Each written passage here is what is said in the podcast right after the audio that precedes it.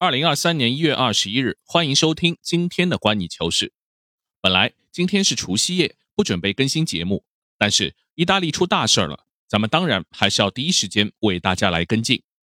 意大利时间昨天晚上，隶属于意大利足协的法院机构对尤文图斯增值获利案，也就是俗称的做账门，做出了宣判。尤文图斯俱乐部被扣除十五个联赛积分，立即执行。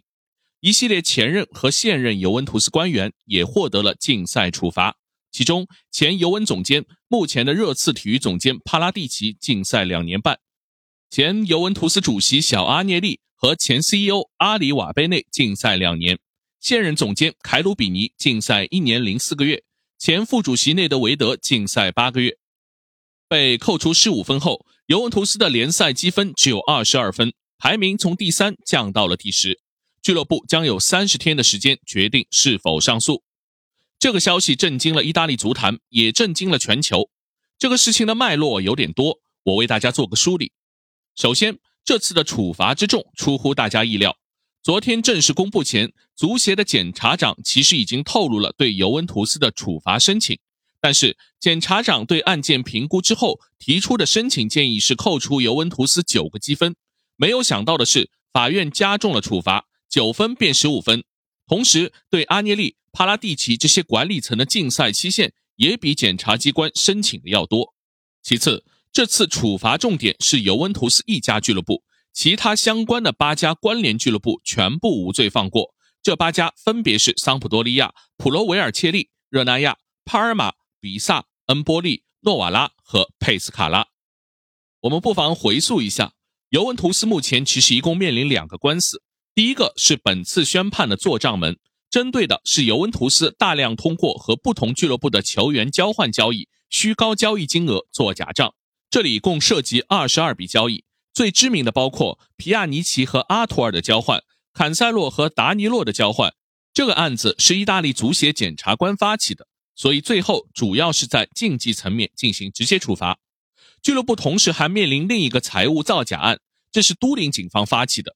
主要针对二零二零年尤文官方宣布球员主动降薪九千万，结果却是达成了私下协议的研发工资，而这部分开销没有进入财报，私下合同也没在足协注册，所以就成了财务造假。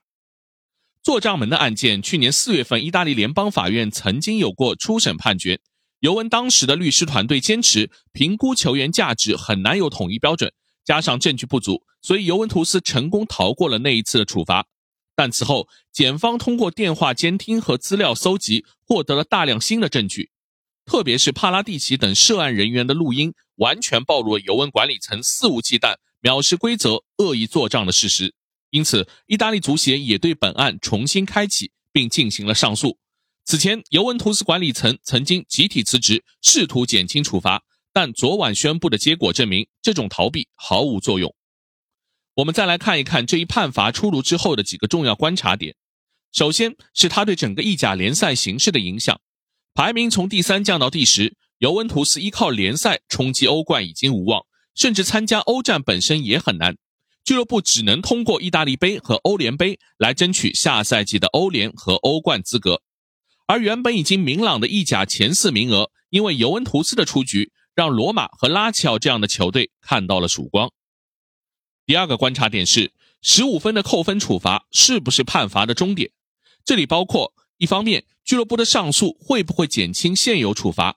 目前，他们已经正式向意大利奥委会的保障协会提出上诉，同时他们发表官方声明，认为那么多涉及的俱乐部只有他们被严厉处罚，这是受到了不公平待遇。那在这道关口。奥委会的执法机构只能选择接受这个判罚或者推翻，而不能对判罚结果进行修改。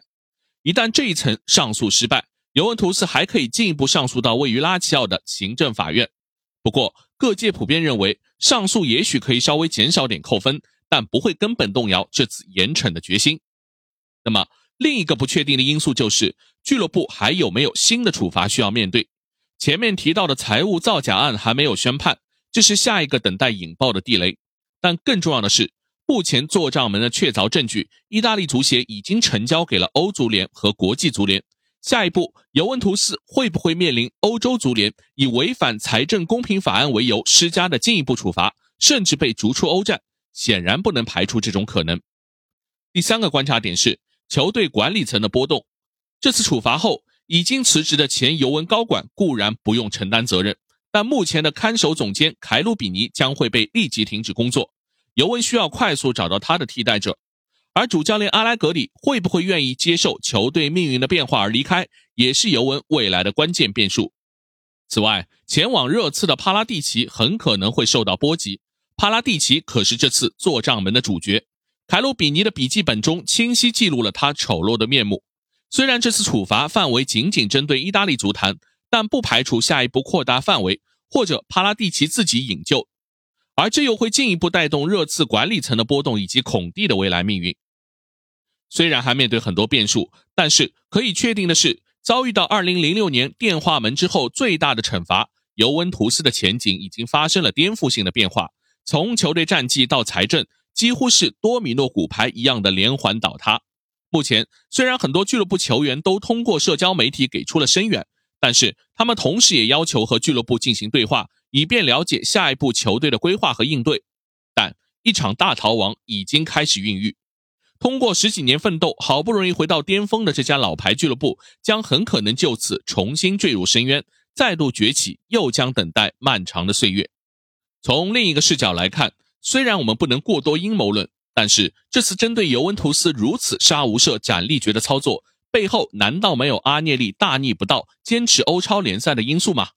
即便之前没有预谋，但尤文图斯自己给出那么好的把柄。从意大利足协到欧足联，又怎么会轻易放过？杀鸡给猴看，对依然不甘心的老佛爷和拉波尔塔，是不是也有一丝恐惧会浮上心头呢？显然，尤文图斯最终还是死于他们自己的贪婪和狂妄。从电话门到做账门，俱乐部并没有真正吸取教训，立令智昏、好大喜功的血液在阿涅利家族身上延续流淌。这一次，他们能真正醒悟吗？好，以上就是今天的观你球事，欢迎大家订阅、评论、转发，我们下期见。